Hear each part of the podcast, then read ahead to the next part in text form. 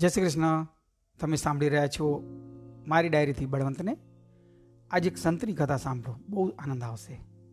એક વણકર એક શહેરમાં રહેતો હતો. તે સ્વભાવથી ખૂબ શાંત, નમ્ર અને વફાદાર હતો. તે ગુસ્સો ક્યારેય ન થતો. એકવાર થોડા છોકરાઓ મજાક કરવાના બહાને તેના પાસે ગયા, એમ વિચારીને ગયા કે તેને ગુસ્સો કેમ નથી આવતો. તેમાં એક શ્રીમંત માતા પિતાનો પુત્ર પણ હતો. તે ત્યાં ગયો અને વણકરને કહ્યું, આ સાડી કેટલાની આપી? વણકરે બોલ્યો, 10 રૂપિયા. ત્યારે છોકરાએ તેને ચીડાવવાના હેતુથી સાડીના 2 ટુકડા કરી નાખ્યા. એક ટુકડો તેના હાથમાં આપીને કહ્યું, મને આ આખી સાડી નથી જોતી, અડધી જોઈએ છે, કેટલાની થશે? વણકરે શાંતિથી કહ્યું, 5 રૂપિયા. છોકરાએ તે ટુકડાના 2 ભાગ હજી કરી નાખ્યા અને વણકરથી પૂછ્યું કે કેટલાની થશે? વણકરે શાંતિથી જવાબ આપ્યો, 2.5 રૂપિયાની. છોકરાએ તેવી જ રીતે સાડી કાપતો ગયો અને અંતે કહ્યું, મારે હવે આ સાડી નથી જોઈતી, મારે આ કોઈ કામની નથી.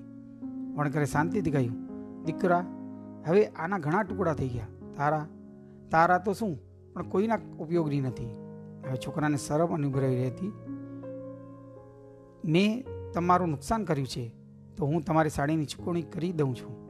વણકરે કહ્યું, જ્યારે તમે સાડી લીધી જ નથી, તો હું તમારી પાસેથી પૈસા કેવી રીતે લઈ શકું?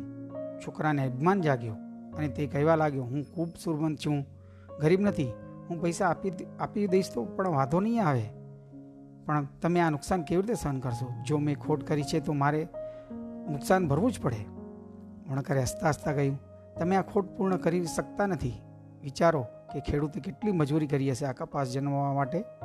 પછી મારી મહિલાએ તેની મહેનતથી કપાસ વણોટ્યો, કાત્યો, પછી મેં રંગીન કર્યું અને તેને વણ્યું. આ સખત મહેનત ત્યારે જ સફળ થાય જ્યારે કોઈ તેને પહેરે છે અને ફાયદો લે છે, તેની ઉપયોગ કરે છે, પરંતુ તમે તેના ટુકડા કરી નાખ્યા.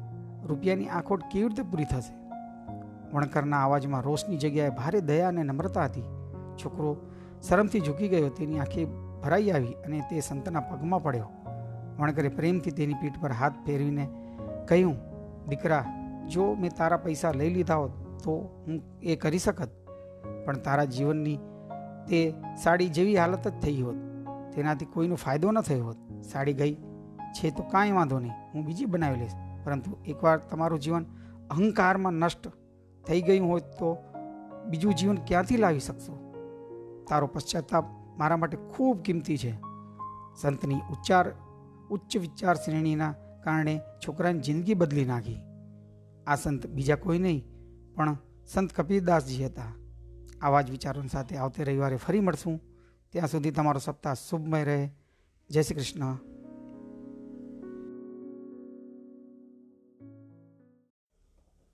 नमस्कार मित्रों, आप सुन रहे मेरी डायरी से बलवंत को.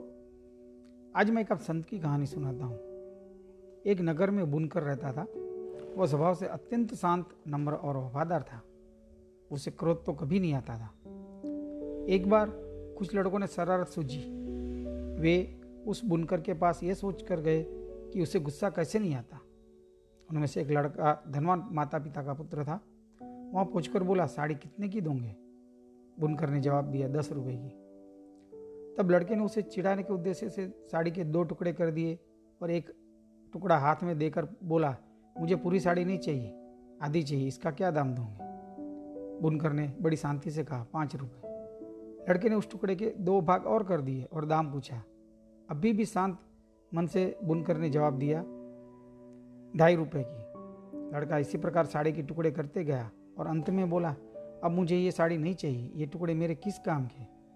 बुनकर ने शांति से जवाब दिया, बेटा, अब इसके इतने टुकड़े हो गए कि ये तुझे तो क्या, दूसरे किसी को भी और को भी काम नहीं आएंगे.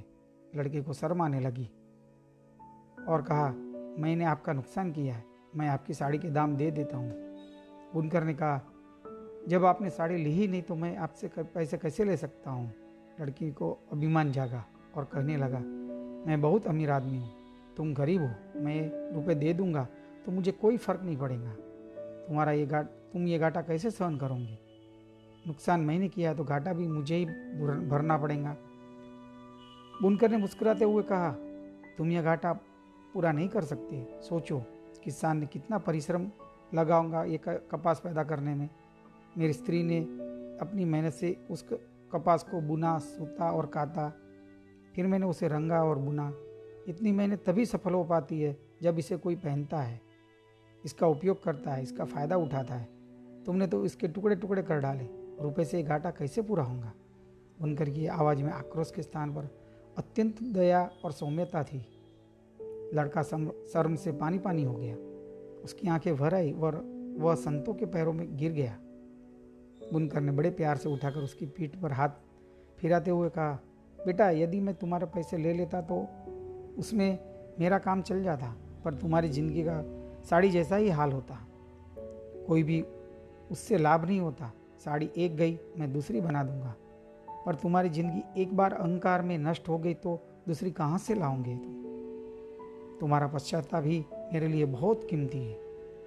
संत की उच्च सोच समझ ने लड़के को बदल दिया। यह संत और कोई ही नहीं बल्कि कबीरदास जी थे। ऐसे ही संतों के सानिध्य में रहते हुए अपने हम जिंदगी का बदलाव ला सकते हैं। ऐसे ही विचारों के साथ हम अगले बार फिर मिलेंगे। तब तक के लिए आपका सप्ताह शुभ रहे। नमस्कार।